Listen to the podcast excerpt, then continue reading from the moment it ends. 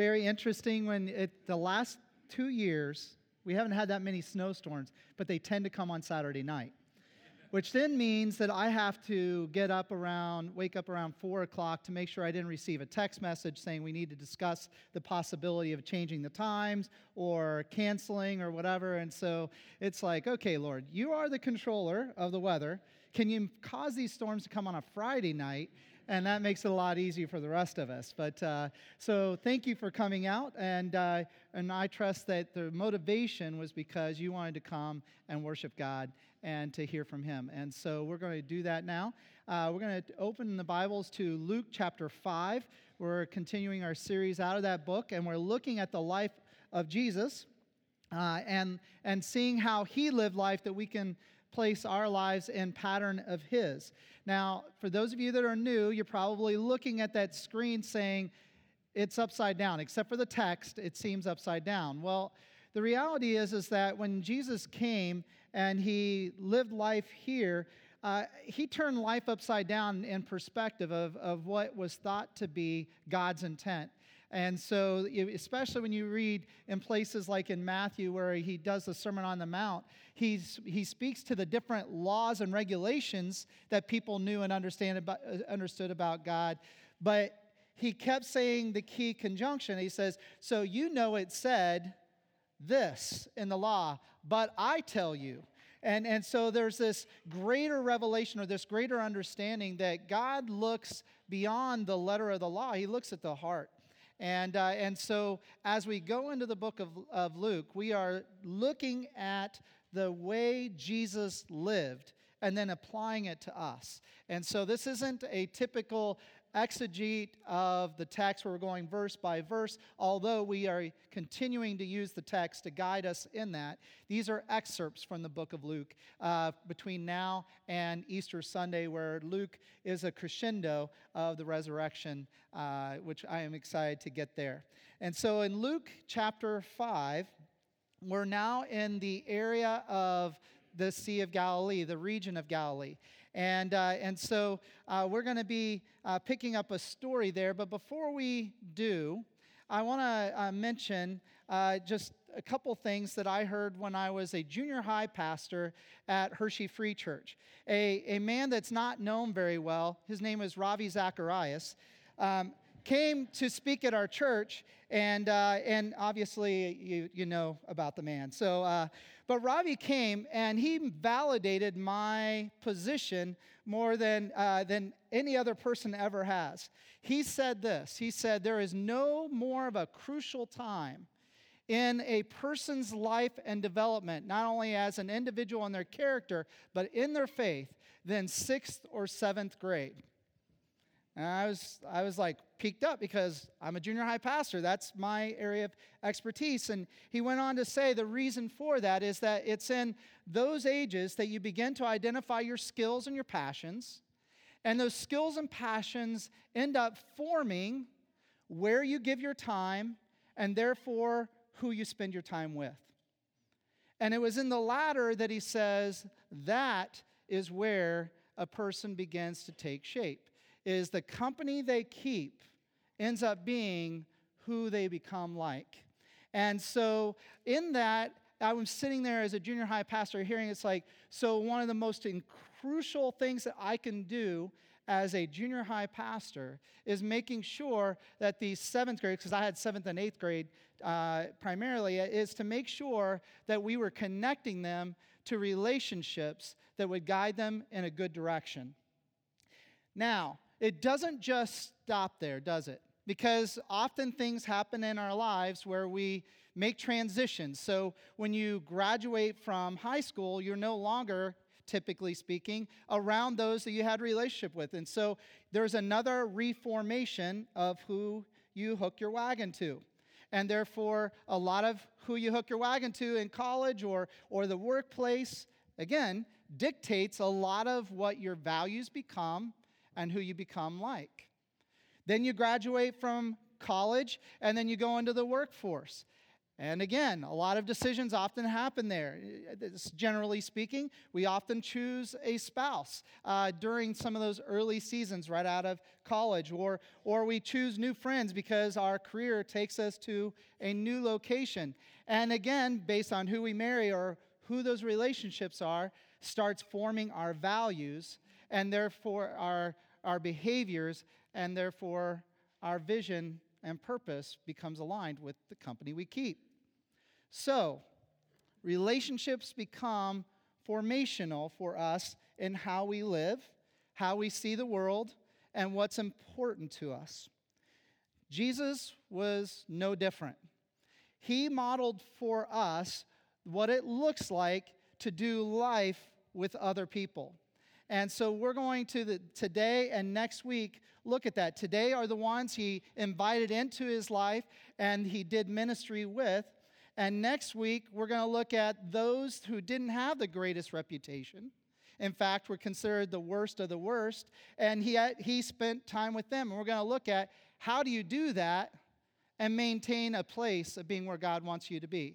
So in other words, be doing that with a position of strength and influence versus becoming the influenced. So our journey takes us to the region of Galilee. I was just in Galilee this past May, and so you can go ahead and throw that first picture up. This was my first morning in Israel. I am on a top of a hill in a, in a village called Migdal. It's a kind of a fisherman's village, and that is the sun rising over the Sea of Galilee. So you're looking uh, straight east. Isn't that gorgeous? So I had to get up at five a.m. to do that, uh, and that's not my typical mode of operation. I don't normally get up that early, uh, but I just wanted to see that sunrise come up over the Sea of Galilee. It was incredible. The story that we're going to read today happens where this next picture is.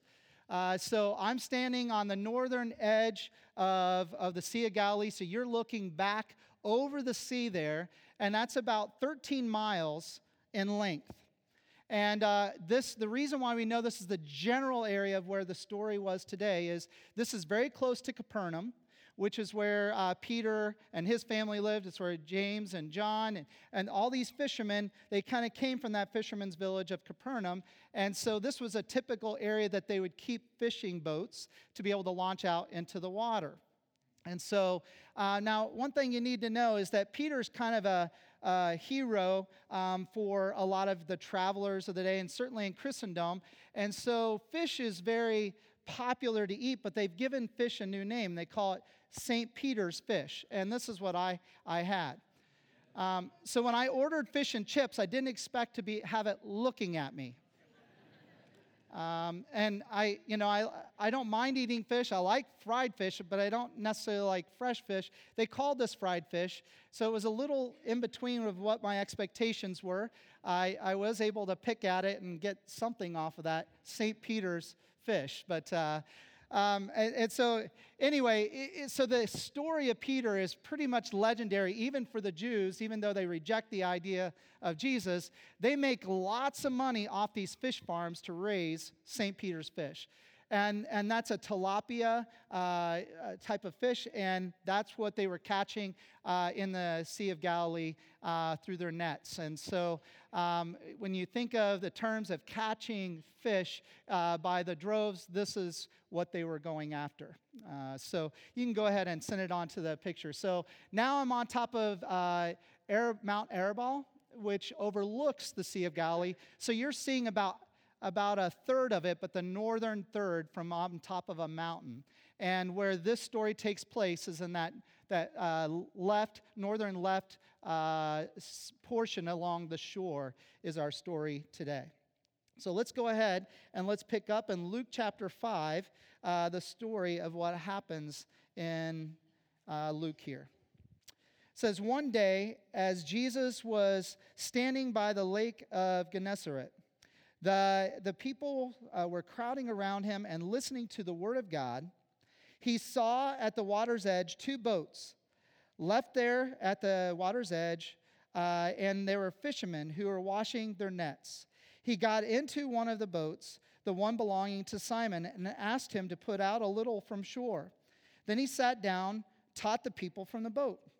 When he had finished speaking, he said to Simon, "Put out into deep water and let down the nets for a catch." Simon answered, "Master, we've worked hard all night and haven't caught anything. But because you say so, I will let down the nets." When they had done so, they caught such a large number of fish that they be, that their nets began to break, so that they signaled their partners in the other boat to come over and help them. And they came and filled both boats so full that they began to sink. When Simon Peter saw this, he fell at Jesus' knees and said, "Go away from me, Lord, I am a sinful man." For he and all his companions were astonished at the catch of fish that they had taken. So and so they so were James and John, the sons of Zebedee, who were Simon's partners. Then Jesus said to Simon, "Don't be afraid. From now on, you will fish for people." So they pulled their boats up on shore, left everything, and followed him. So, little description of what's going on here.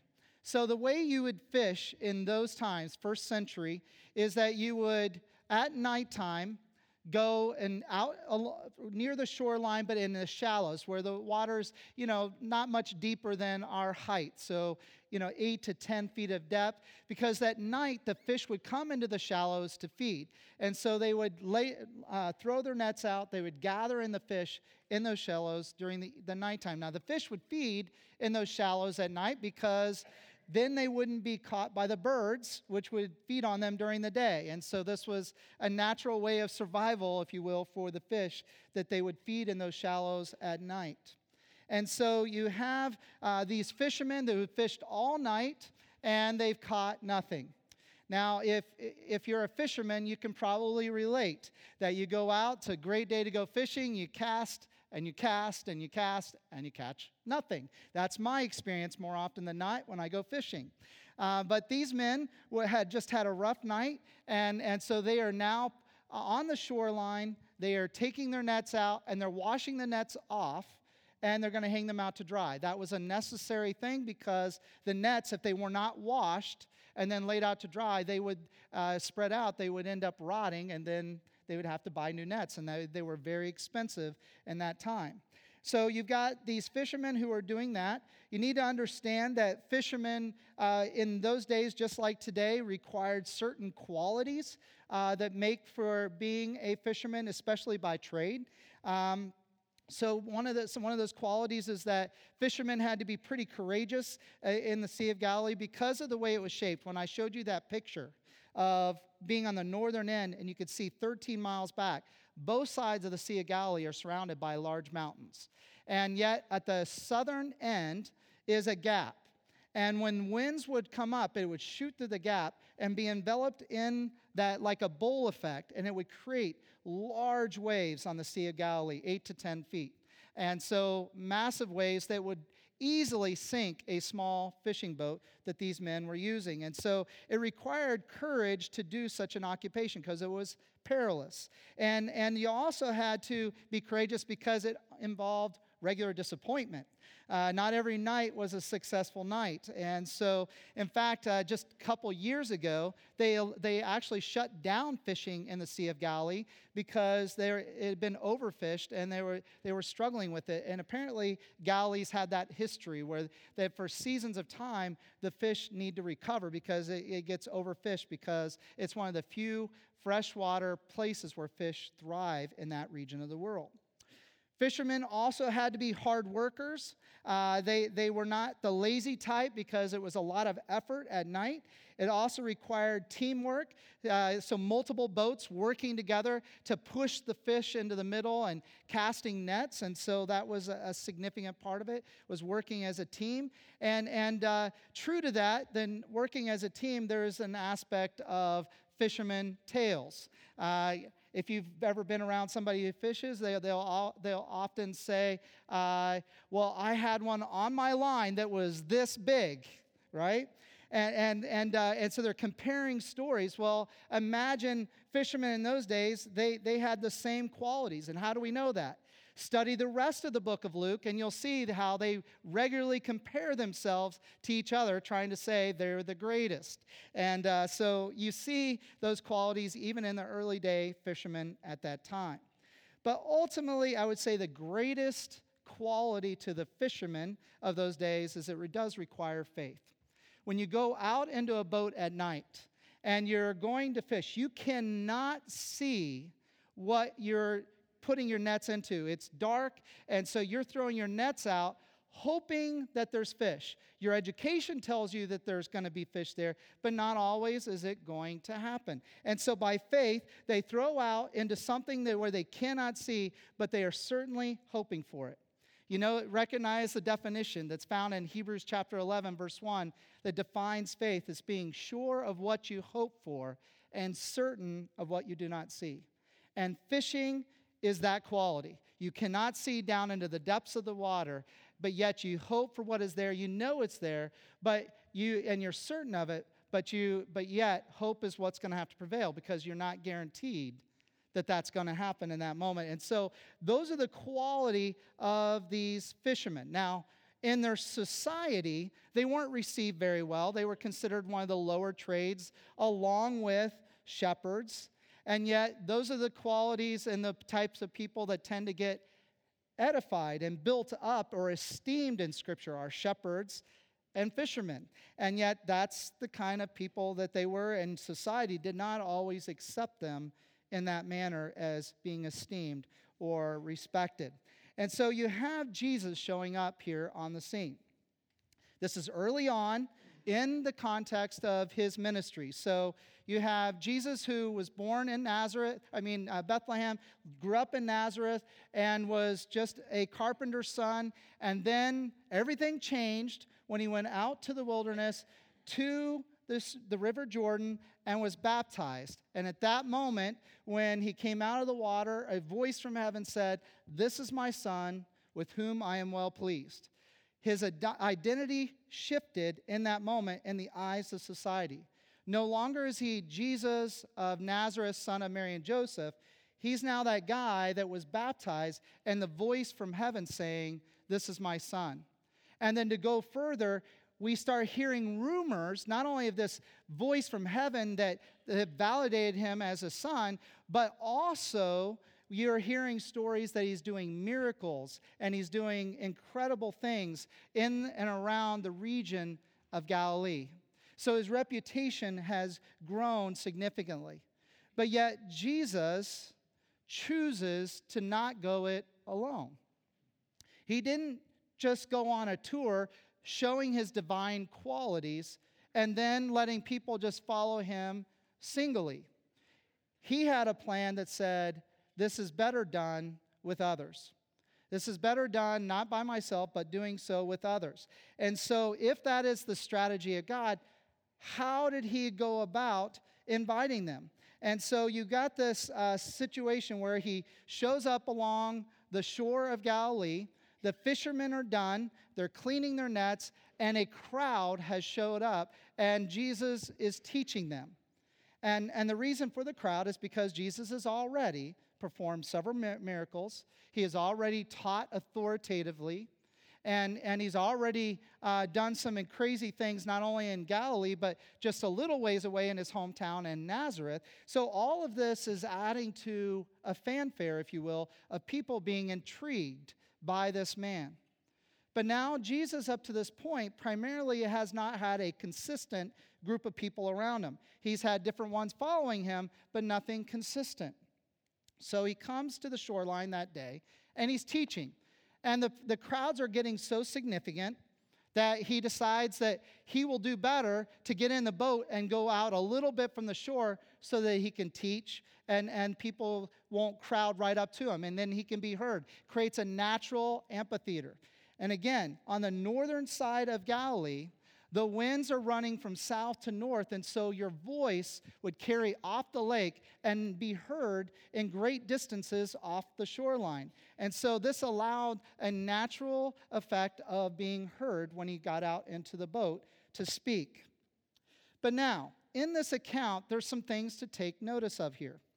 Jesus is, gonna, is about to select some followers to follow with him. But what we need to understand is this is a, a different story than what happens in Matthew and Mark. In fact, it happens after Matthew and Mark's account of when Jesus said to the disciples, and particularly the core four. So Peter and Andrew, brothers. James and John, brothers. Those core four, if you read in Matthew and Mark, were invited to go follow Jesus to go fish for men. But there's something different about the accounts found in Matthew and Mark versus what's found in Luke that gives us some significant clues as to how Jesus went about asking and recruiting his followers. So first of all, in the Luke account, they were finished fishing. They were already washing their nets. But in Matthew and Mark, they were fishing already out in the water. In fact, it says that Jesus was walking along the shoreline, takes notice of the fish, the fishermen out in the boats, and yells out to them, "Come and and and and and and hear from me, and I will make you fishers of men." So they come in from having fished. In Luke's account, Jesus was speaking to a crowd. He wasn't walking along the shore by himself. He's speaking to a crowd at this moment, and and and there and then asked to go out into the water. In Matthew and Mark, Jesus was by himself speaking to a group of disciples. In in Luke's account, you had this great catch of fish that happens after they've gone from cleaning their nets to putting their nets back into the water, going out and fishing. And then having all this catch of fish, and then Jesus says, "From now on, you will become fishers of men." Now, why is it so important for me to highlight that these are two different occasions? The reality is this. This means that the disciples had already been on a short-term mission trip with Jesus. Think about that. This moment that we're reading about in Luke, where Jesus has, has told, is teaching a group of people, and the disciples are already done uh, fishing for the day, and he tells them to go back out, catch fish. They catch this load of fish. They come back in, and you have this moment where Jesus says, "From now on, you're going to fish for men." This is different from the other occasion. So these disciples who are fishing had already done ministry for a brief period of time, and I call it a short-term mission trip, and having gone to parts around Galilee with him. And you get those accounts in Matthew and Mark, where they went in different places. But clearly, they'd come back to their occupation as fishermen. So Jesus was not a stranger to them. Jesus had already performed miracles in front of them. They had already spent time with him hearing his teaching. And now they are back fishing, and, and probably they came back with Jesus there. A crowd shows up because they've been doing all kinds of ministry in the area. And, and the fishermen say, "Oh, this is our opportunity to go back out and fish," right? So they'd already had a season of time with Jesus. Now they're back out doing what they had known throughout their lives. Because they had already... Because they had already spent time with Jesus doing ministry. You also see how they address him in this Luke text. When, when Jesus says uh, to them to, uh, to go out into the water, you see this response in verse five. It says, "Master, we've already worked hard all night long and haven't caught anything. But because you say so, I will let down the nets." That's somebody talking with personal knowledge. Master, leader, already superior to me, I will do this because you say so. Now, this is significant because this required that they had to go against all the training that they had received throughout their entire career as fishermen to go and do what he did, it said to do. Because he said, "It's now daytime, go out into the deep part of the lake and draw your and, and throw out your nets." The nets were only meant to go about three to five feet deep into the water. Now he's sending them out into the deep part of the water during the daytime when the fish are down, and because, by the way, the Sea of Galilee averages eighty-four feet of depth. So the fish were way down deep, and they're throwing out nets that are meant to handle the shallows. So they go out. Okay, I'm supposed to go out in the daylight. This is going to look weird to all of our friends who are fishermen. Look at Peter and Andrew. Look at James and John. They're going back out to fish. It's daytime. And they're going out to the middle of the lake. Why would you do that? But yet, Peter says, Master, because you say so, we'll do it. So trust had already been earned. They had already seen that Jesus does crazy things that, that aren't normal, and they saw him as superior, so they were willing to do what he asked them to do. So they go out and they do the unlikely.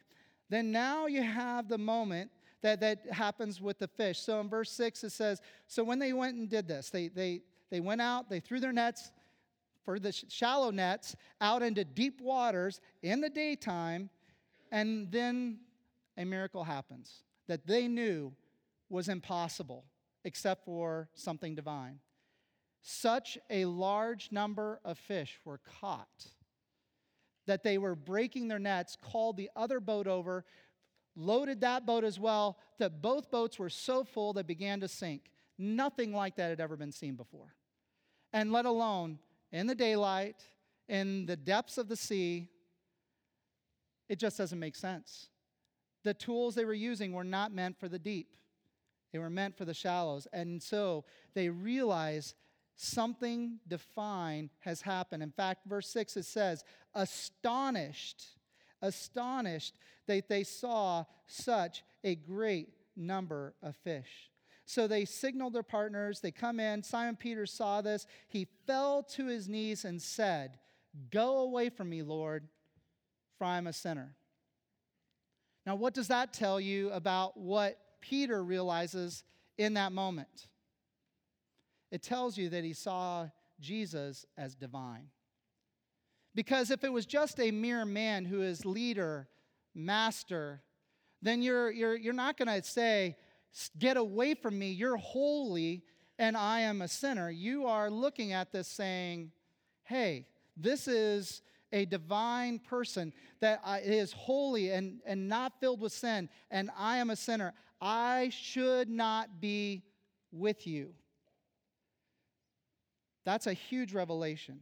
But this came because something that could only be divine happened, and that's how these fishermen saw it. A divine moment just happened, so therefore, this is somebody we need to stay uh, away from because we are sinners. We know who we are, and we now know who he is for sure.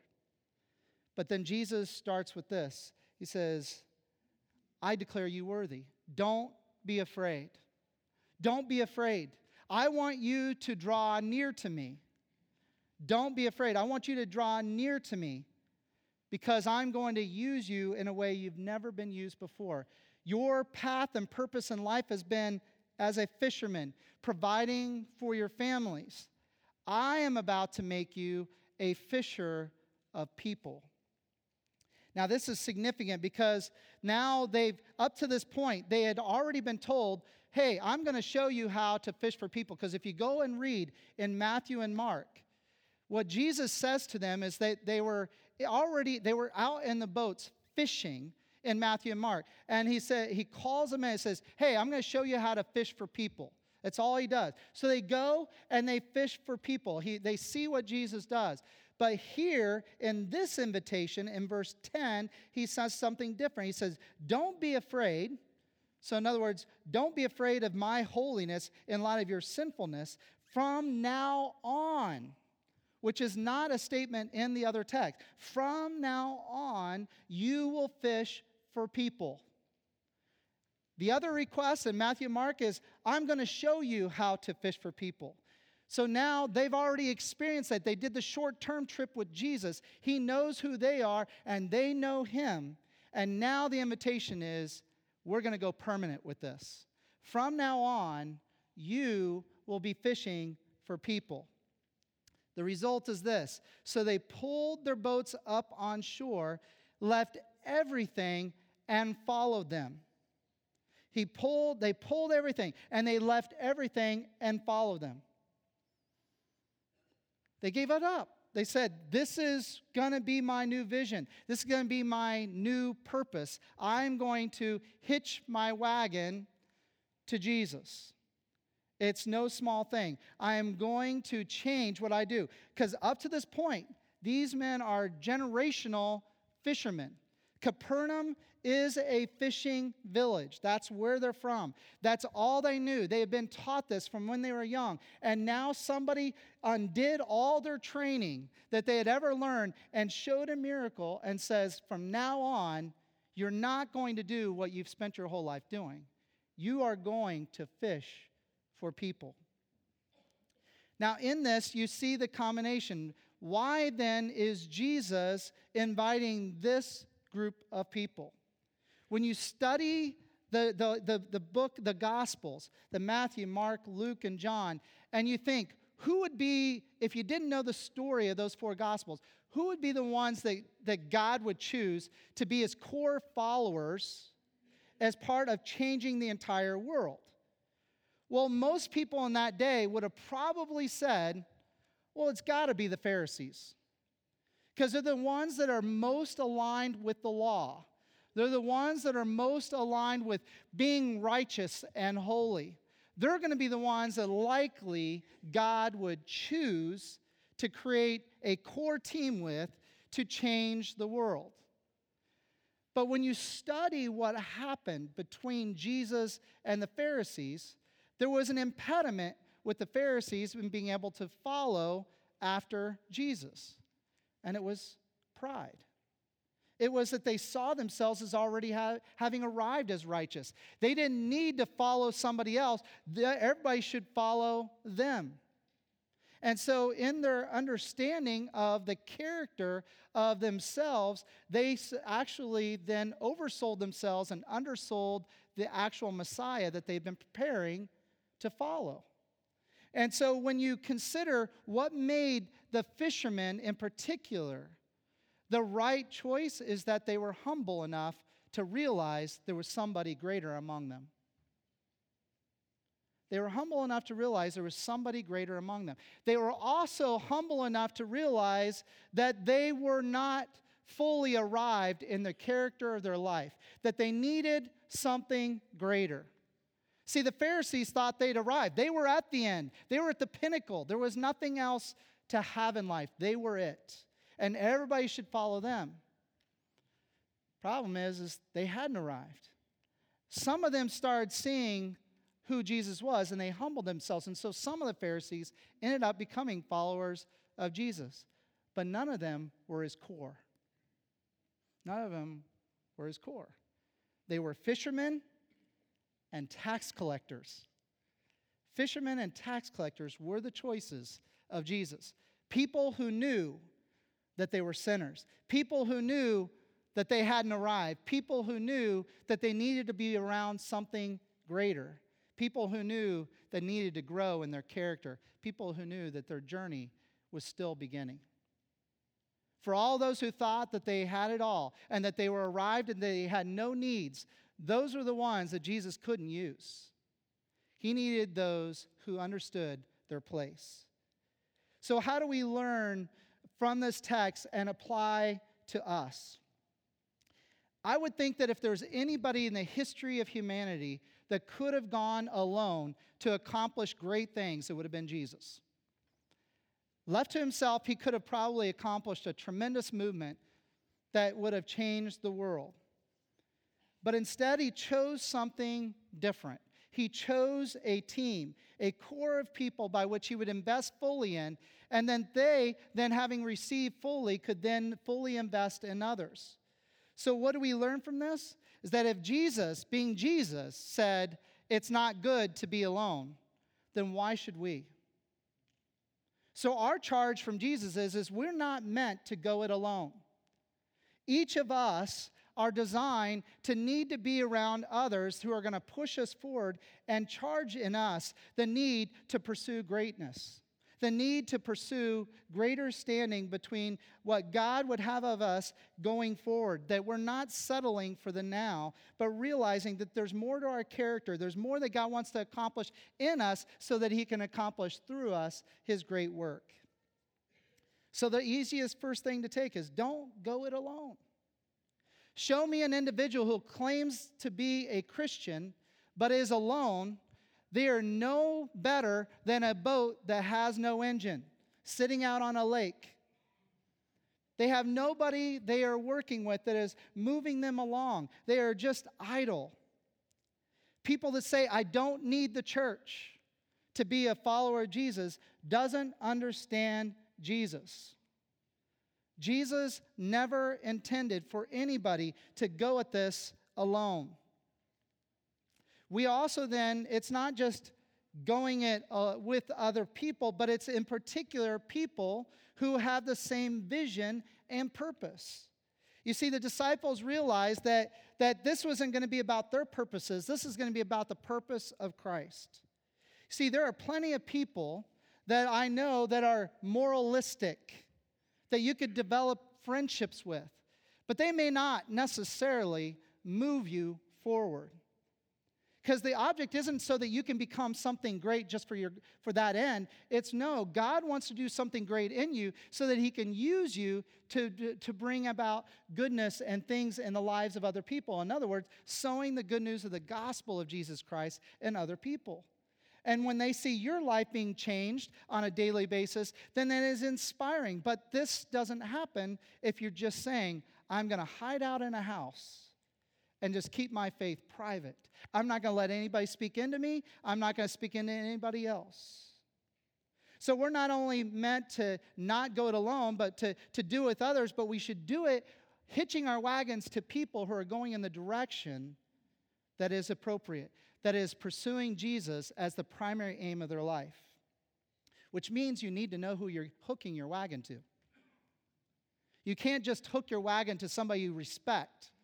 You need to hook your wagon to somebody that says, they're pursuing Jesus, and that's what I want with my life. Which leads to my third point. It's not just about somebody who might share your vision, because you could probably even find in this church people who say, I love Jesus, I honor Jesus in the way I live, but they don't necessarily passionately pursue Jesus, say, Jesus, how am I going to be used of you in the lives of other people? God, use me. You see, Jesus was looking not only to not go it alone, and yes, choosing people who are willing to align with the vision of God and the purposes of God, but lastly, he was choosing people who are willing to go all in. All in. They left everything so that from now on, their purposes were different. They left everything so that from now on, purposes were different. And then as you see how Jesus interacted with people throughout the book of Luke, you'll notice that people would come to him saying, I'll follow you. And then he'd say, are you willing to give up this? And some were, and some were not.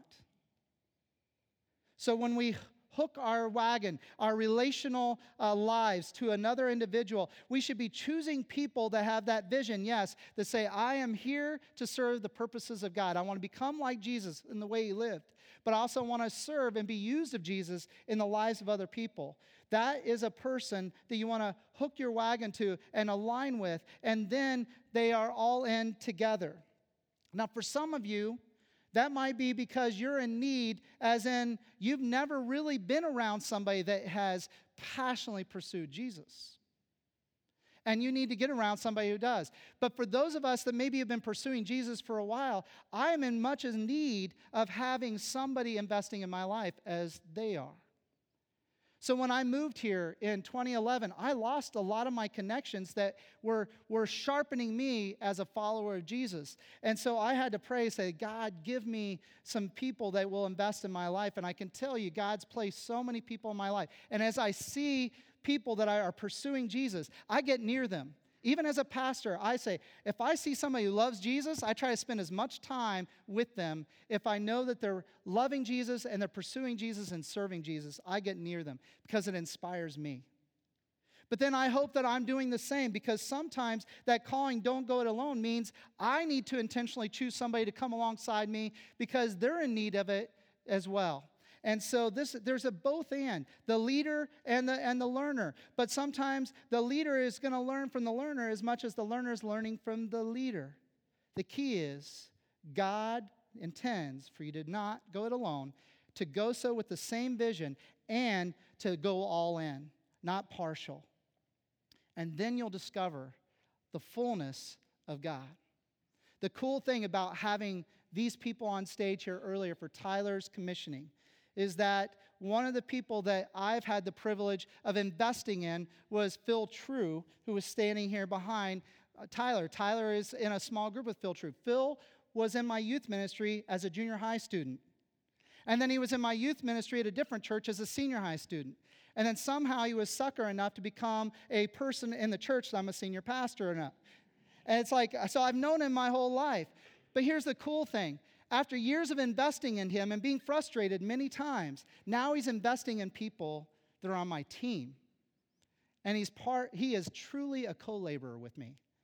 And that's the beauty of when somebody is allowing others to impact their life. Eventually, it becomes mutual where you don't even know who's helping who because you're both sharpening each other going forward. So if you want your faith vibrant, don't go it alone. Choose somebody who has a vision to serve Jesus and align yourself with them and pursue Jesus together, going all in.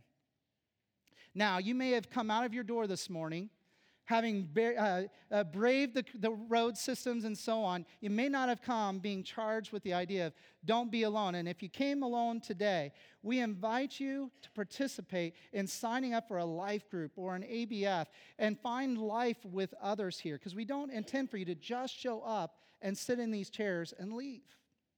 Find other people that you can mutually be blessed by, because I believe God will richly reward that, and it will change your life, and you'll not regret it. Let's pray.